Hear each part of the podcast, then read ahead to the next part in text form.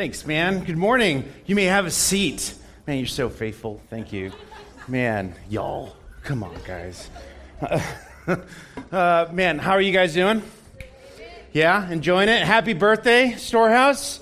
Yeah, big deal. That's a big, man, I want to I wanna touch on that uh, later on in our time today. But man, it has been such a wonderful uh, season uh, so to speak, uh, and for lack of a better word, it has been a wonderful season. We have seen God uh, at work in and through our church. Uh, it has been an incredibly humbling year, but it has also been a very fruitful year, and that is all thanks to, to Him and His work and the work that He's doing in you.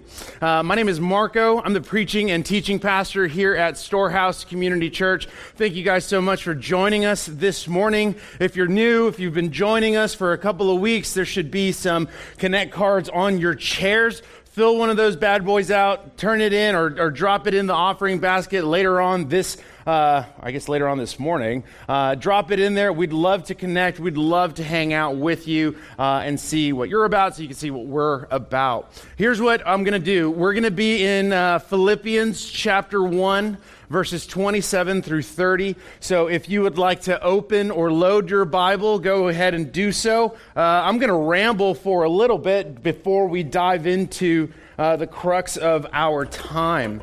And so, if you've, uh, if you've just been joining us, uh, we started a sermon series about, uh, know, five weeks ago uh, titled Citizens, uh, a study in the book of Philippians. And it has been, uh, at the very least, for me and my wife and our family, it's been an incredible study. Uh, we have seen the Apostle Paul walk through several themes throughout our time in Philippians. And uh, one of the things that we're going to talk about, or, or one giant theme that we're going to be looking at this morning, is a theme that he's ultimately been building upon. And it is a theme that he will continue to build upon as we work and walk through Philippians. Now, as you're turning there, just a quick update on, on where we're headed this summer. So today we finished chapter one of Philippians, and we're going to go ahead and take a break for the summer as we transition into a summer series on the Beatitudes. And so that starts next week. We will jump back into Philippians starting in August and should finish it sometime around October. So that's just a little update on where we're headed with Philippians and uh, where we're headed this summer. Nevertheless, going back to uh, this time, so Paul has been walking us through several themes. Uh, when we first started Philippians, we began to talk about um, who we are in Christ uh, and salvation by grace through faith. That was a big uh, catalyst for our time in Philippians. Uh, transitioning from there, we began to learn more about what gospel partnership is and what it means for us to be in unity as a church. The past two weeks, we looked at some uh, deeper, maybe even some darker themes where we walked through suffering and what suffering is and what suffering is not. And then last week, we looked at death and our view of death. And the biggest thing when we uh, looked and walked through death what was that for the believer, it is merely a vehicle into the presence of Christ. Additionally, when we looked at suffering, the main idea in suffering was that every circumstance we find ourselves in tends to be an opportunity to advance the gospel, because that's exactly what Paul says uh, uh, contain, or excuse me, surrounding his circumstances. He is in a Roman prison in chains, and he finds himself next to an imperial guard. And rather than complaining about the circumstance that he finds himself in, he goes on to say that the circumstance he's actually in is for Christ. His imprisonment is for Christ because it presented him with an opportunity to share the gospel with those who don't know Jesus. And in addition to that, it empowered others who do know Jesus to ultimately be bold in their proclamation of God's word. Um, and so that's just one giant review of where we have been in Philippians. Today, we're going to be looking at our citizenship.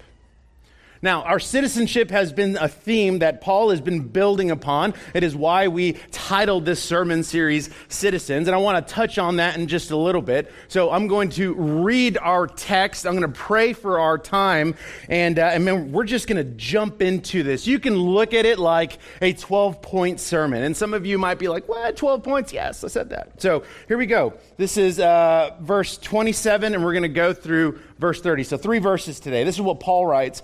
He says, Only let your manner of life be worthy of the gospel of Christ, so that whether I come and see you or am absent, I may hear of you, that you are standing firm in one spirit with one mind, striving side by side for the faith of the gospel, and not frightened in anything by your opponents this is a clear sign to them of their destruction, but of your salvation, and that from God. For it has been granted to you that for the sake of Christ you should not only believe in him, but also suffer for his sake, engaged in the same conflict that you saw I had and now hear that I still have. Join me in prayer. Heavenly Father, as we prepare, not even prepare, but as we walk in to, worship you through your preached word, I would ask that you, um, man, set me aside and that it would be the work of your Holy Spirit in and through my brothers and sisters, including those who don't know you right now. Lord, I pray that you would not just reveal yourself to us through your word, but that you would convict us, that you would challenge us, that you would compel us to repent that you would compel us to uh, be reminded of who you say we are before we focus on what we do. Lord, we thank you for this time. We thank you for this season. Um, it has been by your grace. Uh, that we are here. It has been by your faithfulness that we are here uh, when we were faced with not necessarily or not just opposition, but uncertainty, and we were uh, kind of tripping out. You were never fazed by it. And so we praise you for that and we thank you for your faithfulness. Again, Lord, I pray that you would be glorified in this time. It's in your name that we pray. Amen. All right, here we go. So, if, if, if you're new, if you're not, you know I, I love doing this. If you're new, I love lists, man. It, it helps me out. It helps me uh, get things organized, and it helps me go to the very next point. Uh, so if you don't like lists, too bad. I have the mic. And uh, if you do like lists, well, I hope you take notes. Uh, here we go. So, the first thing that I want to talk about concerning citizenship uh, is, is, really an illustration. So, I, I, would transition into this time with, with an illustration. So, one of the trips my wife and I really want to take one day is we want to go visit Europe, right? We want to go see a couple of historical places. We want to go do whatever you do in Europe, and, uh, and we want to go check out just a bunch of different countries, right? And uh, Rebecca, who is a uh, hairstylist, she has a ton of clients. Some of those clients aren't even from the States, which is pretty cool. And they will encourage her. They'll give her a couple of tips as we mentally prepare for this trip one day. And one of the tips that was given to her a couple of weeks ago was uh, when we were talking, I think we were talking about England, or they were talking about England. And, um, and her client says, when you go, don't tell them that you're from the United States. Make sure you tell them you're from Texas right? Uh, that, that's apparently a big difference. And so, um, so, so, they, so they said, make sure you tell them you're from, you're from Texas. And I won't necessarily, uh, uh, you know, dwell on the United States part, but I was, it, it, it, struck me with great curiosity as to telling other people, man, I'm from Texas. And, and I won't go into those thoughts, but how it relates to our time today, what it helped me understand was, man, who we are is important who we are is important because to others, not only are they going to have a perception of what you do and maybe even your beliefs, but they're going to have a perception of your customs. They're going to have a perception of how you conduct yourself. They're going to have a perception of something based on who you are. Now, that alone was a really big, uh, not surprise to me, but it was a great reminder of this echo of the gospel that the first thing God tells us is who we are. Before he tells us what to do, he tells us who we are.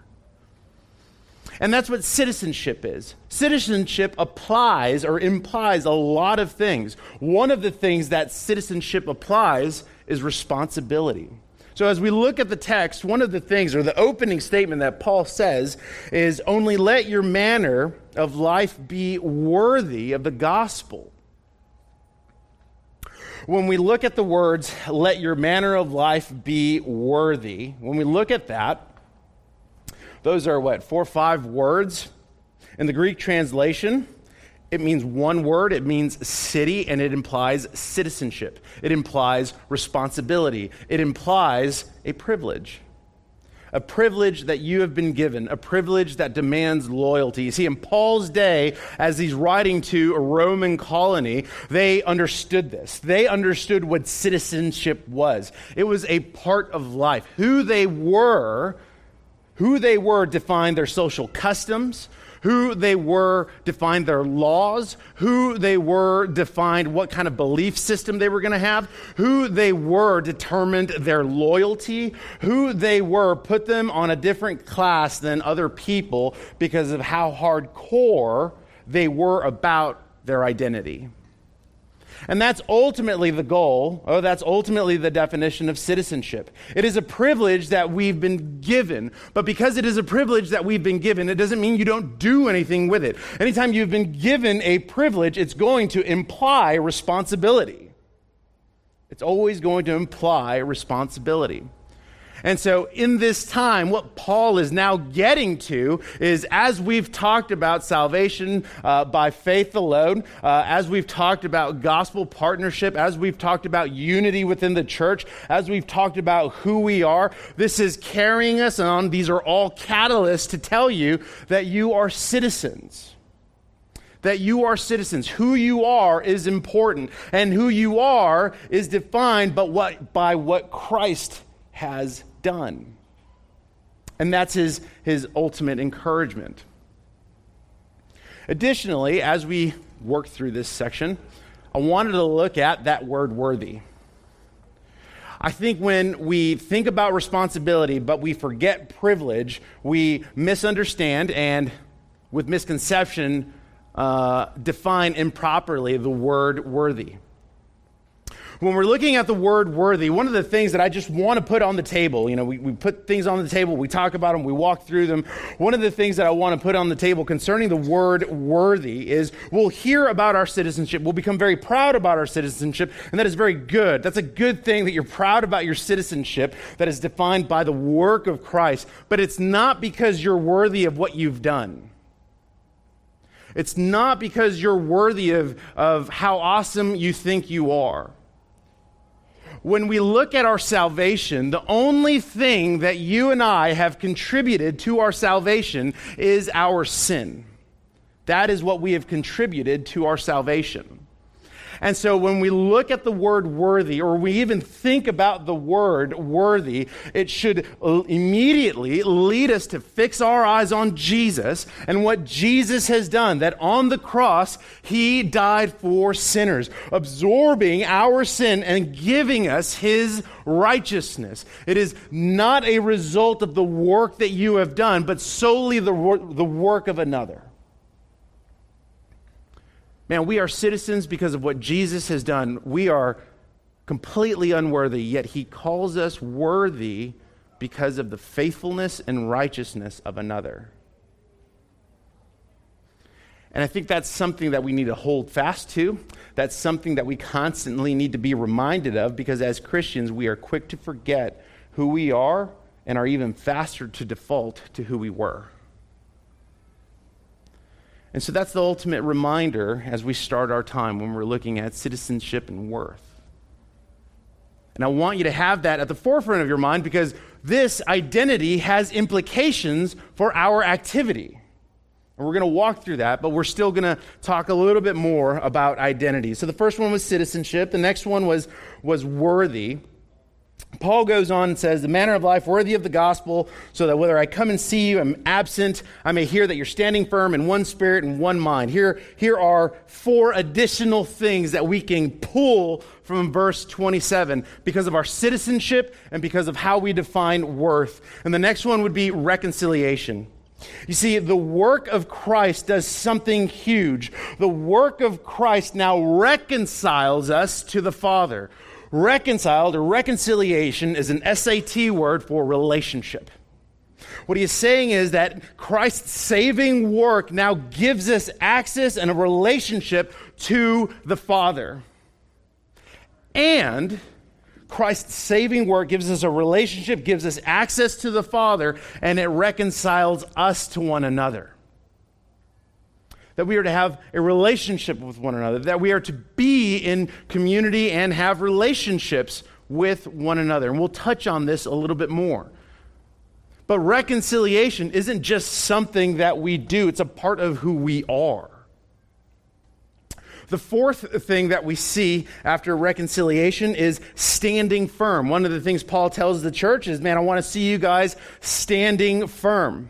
You can only stand firm if you know what you're standing on, if you know the foundation that you're standing on, and if you know how to stand.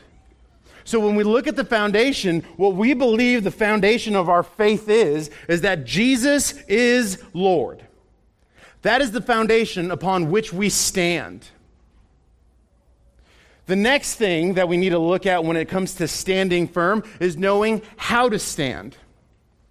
If you've ever done any kind of contact sport, one of the first things that coaches often teach on and train their athletes in is how to stand properly so that they can defend their position or so that they can be offensive as they go uh, as they play against the other team. Standing has tons of benefits. Standing firm has tons of benefits. You need to know how you do it. If you stand straight up, your shoulders back, someone can push you over, someone can move you over the side or push you over to the side one of the th- one of the drills that I hated when I was in wrestling, um, but it worked. One of the drills that I did uh, that we would do in wrestling was we had to position our feet in a way that we were standing firm, uh, but it also taught us how to move at different angles in the event that uh, the guy that we were wrestling against or our, our opponent, we can defend ourselves or we can shoot in in between their legs. And it was a drill that we constantly did, and it was just about standing firm so that you can defend yourself or so that you can be on the attack. The same thing applies to us as Christians. Who we are is important because that's going to shape what we believe. How we think shapes how we believe. And the only way in which we can lock arms is if we are standing firm, not standing up, but standing firm. The next thing, all this is tied into one another, so standing firm. The next thing is being of one spirit. What I would say when it comes to one spirit, one of the things that we talked about last week is that for the believer, man, the Holy Spirit dwells in you. And so as we stand upon our foundation and as we stand firm on our foundation, when we lock arms, we can be assured that the Holy Spirit is at work in us, standing with us as one spirit which leads into the final thing that we are of one mind. As the Holy Spirit dwells in us, we now have the mind of Christ. That we can now move forward as one. And we're going to have differences and we're going to look different. Unity doesn't mean uniformity. But the reason in which we lock arms is because we understand, know, and hold fast to the foundation that we stand on. We know how to stand. We know that the Holy Spirit is at work in us, dwelling in us, and that we are of one body, that we move as one.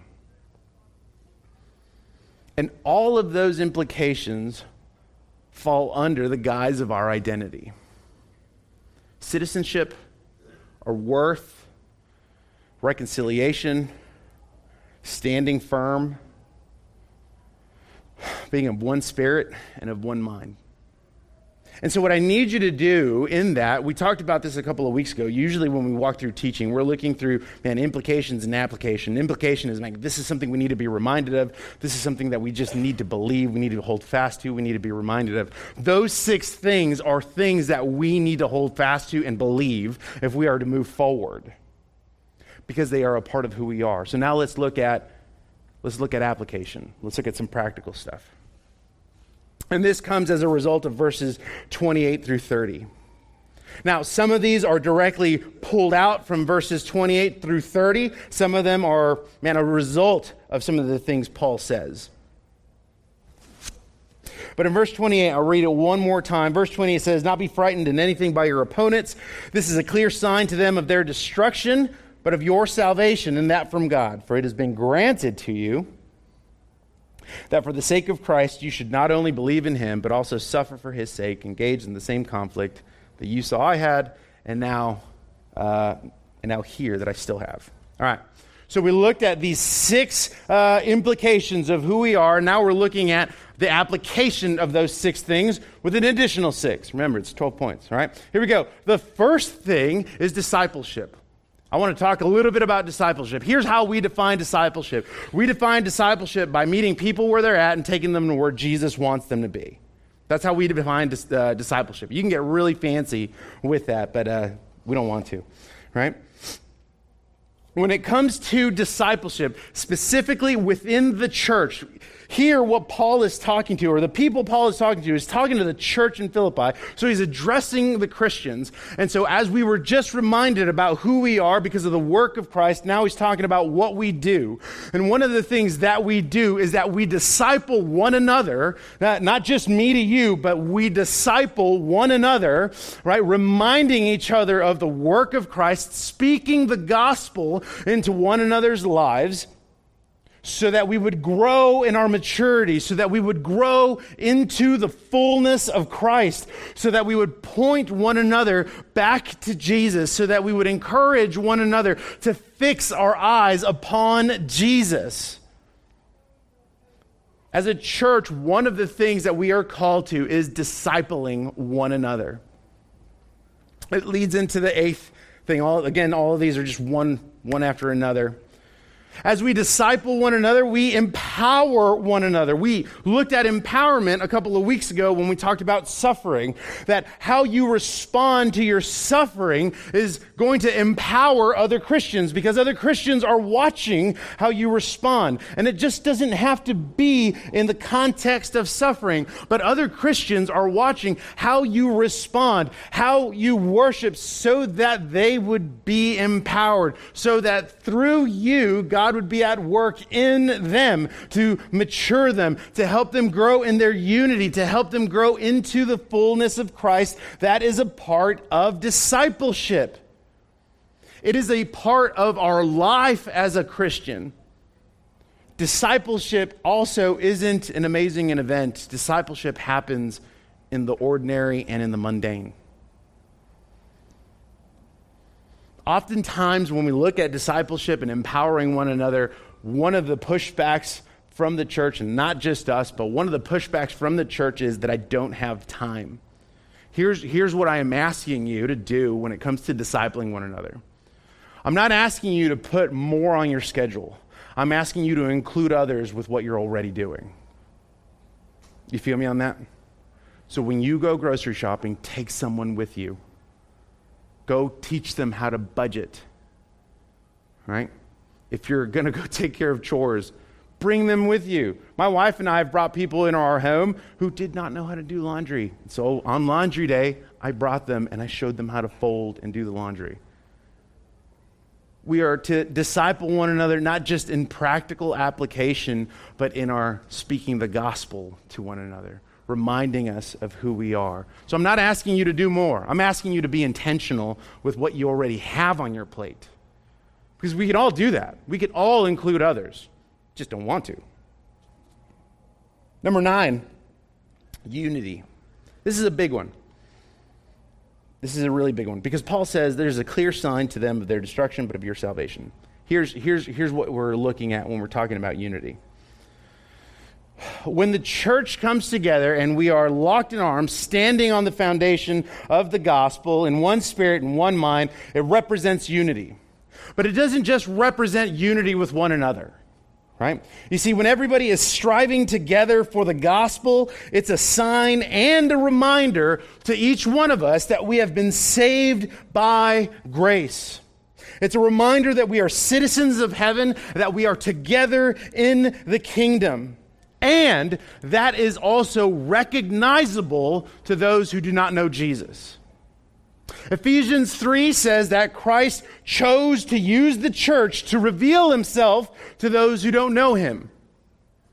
So when we unite together as a church standing firm on the foundation of the gospel, it isn't just a reminder for you and I to be to remember that we have been saved by grace, but it is also a reflection of the person and work of Jesus. That the role of the church is to point others to Jesus so that others would come to know Jesus. That is the role of the church, and that's what happens in unity. The individual cannot accomplish unity apart from the body. The individual cannot accomplish unity apart from the body. You don't get Jesus without his church. It's one way of saying it. You don't get Jesus without his church. Ephesians 5 says that he is the groom, that the church is the bride. It would be like uh, if somebody comes up to me, I've, I've, given this before, somebody comes up to me and says, Man, I really like hanging with you. I really enjoy you, Marco. I just don't really like or care for your wife. Then you and I don't get to hang out. Okay? You don't get Jesus without his church. And one of the things I hear from Christians, I think, one of the things I hear is man, I love Jesus, I just don't love his church. I should say, one of the things I hear from people is that. I love Jesus, or I want to love Jesus, I like Jesus, I just don't like his church. Then you don't know Jesus.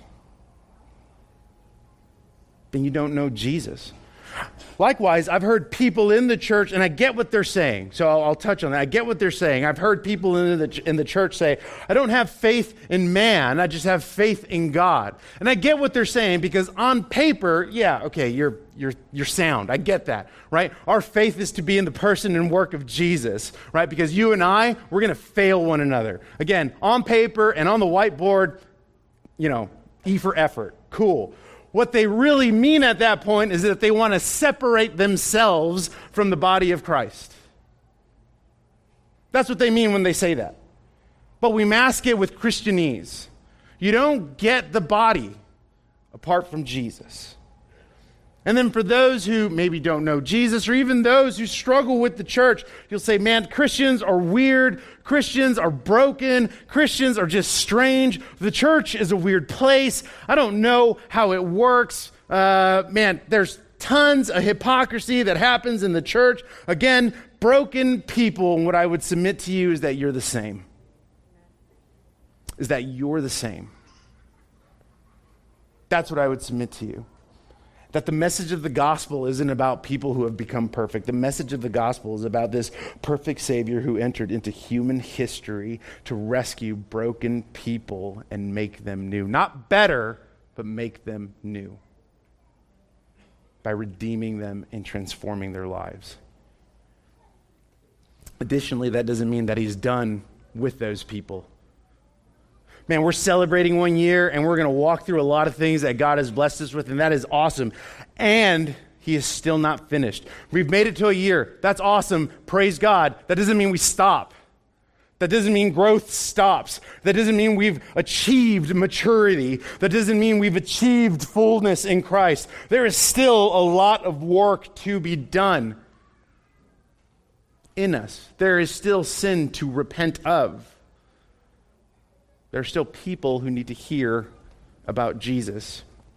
That's unity. Number 10, we look at suffering. Paul goes on to say that it has been granted to you for the sake that uh, for the sake of Christ that you should not only believe in him but also suffer for him.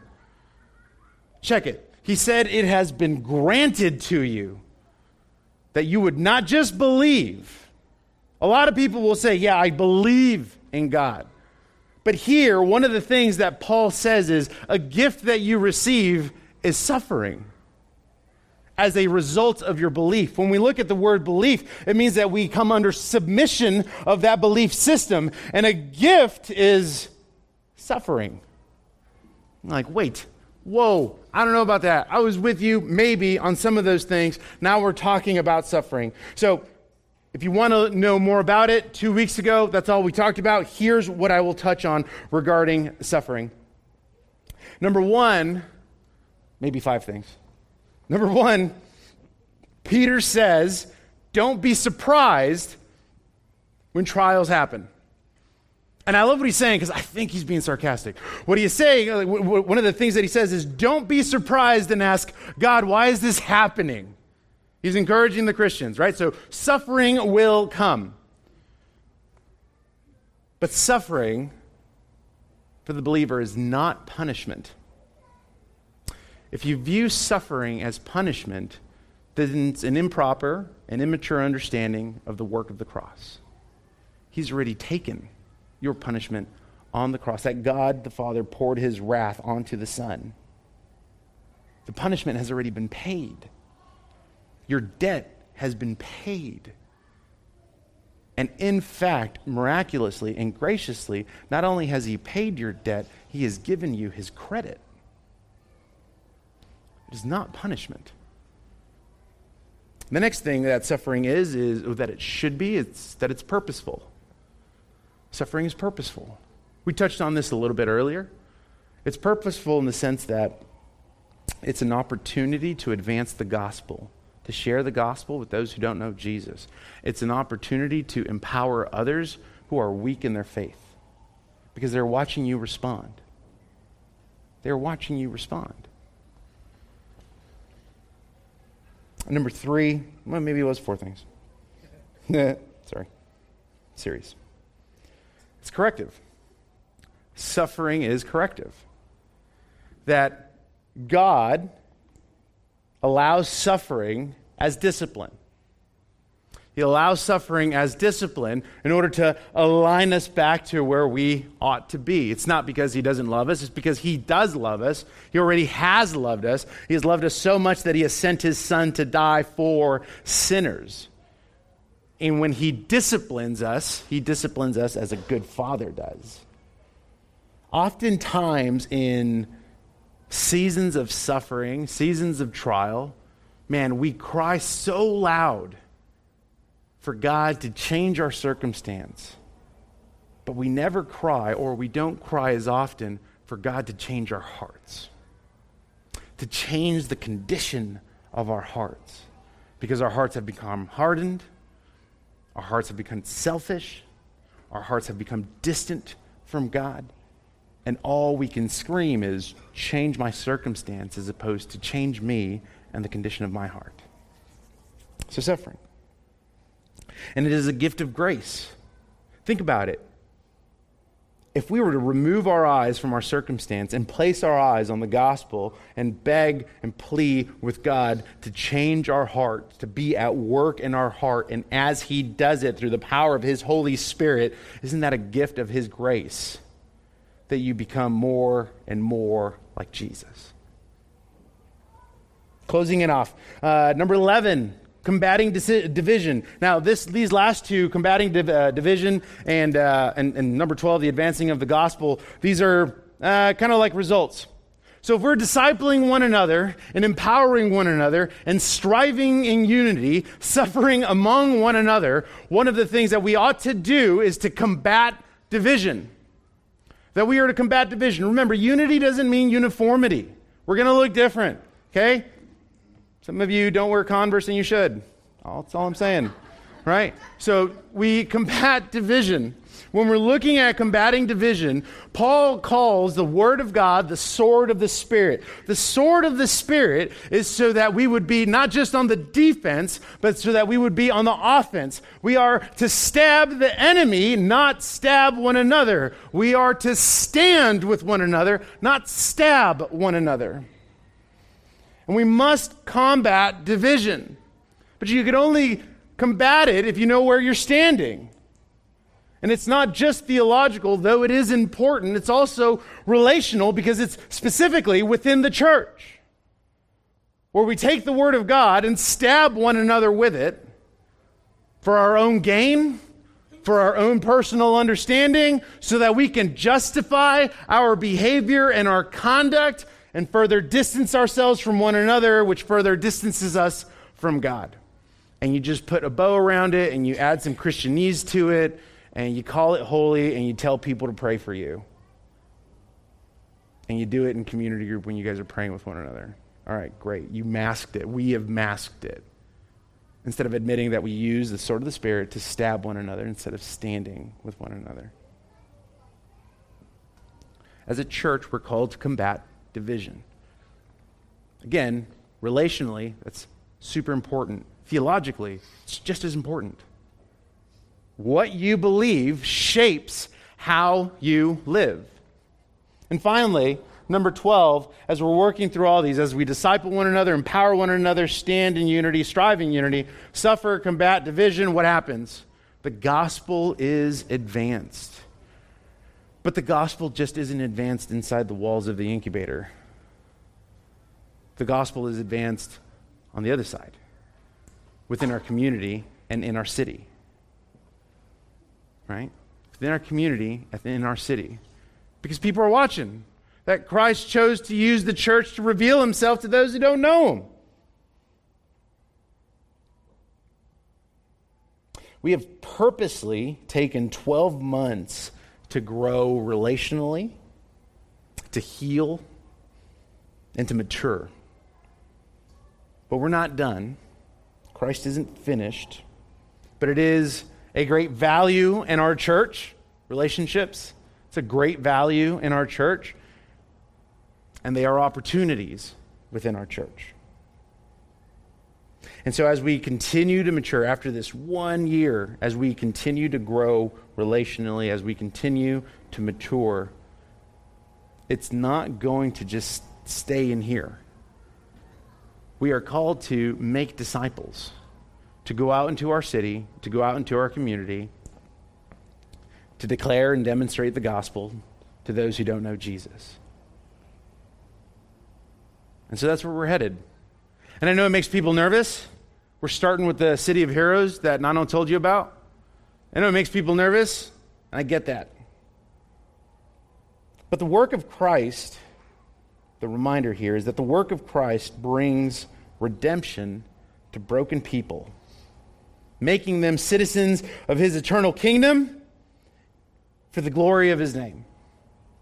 And as a result, our desire should be to see men and women convicted of their sin, drawn to Jesus, and redeemed.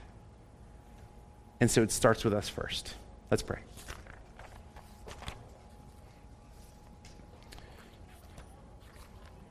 Lord, uh, there are a lot of things that, that Paul says that we, uh, that we are so quick to forget. There are a lot of things that Paul says that we are so quick to forget uh, because we quickly default to who we were and forget who you say we are. It's very, e- it's very easy to forget the work of Christ for us, the work of Christ in us, and the work of Christ through us. And as a result, Lord, would you forgive us? Would you forgive us of that? Would you forgive us of that and lead us through your Spirit to fix our eyes upon Jesus? Lord, we thank you for these past 12 months. We're looking forward to the next 12. And we are also looking forward to con- the continued work that you are doing in us so that we would strive side by side in one spirit, in one body, not stabbing one another, but standing with one another. Not ripping one another apart, but challenging one another to love and good works. Not forgetting about one another, but empowering one another as we disciple one another to fix our eyes on Jesus, to communicate and preach the gospel to one another to be reminded of who you say we are, to be reminded of our citizenship, to be reminded that our time here is merely a residency, to be reminded that you are not done, to be reminded that all of this is for your glory, to be reminded that all of this is, is for your glory and for our good. Lord, as we transition into a time of tithes and offerings, Lord, this is where we give you our stuff.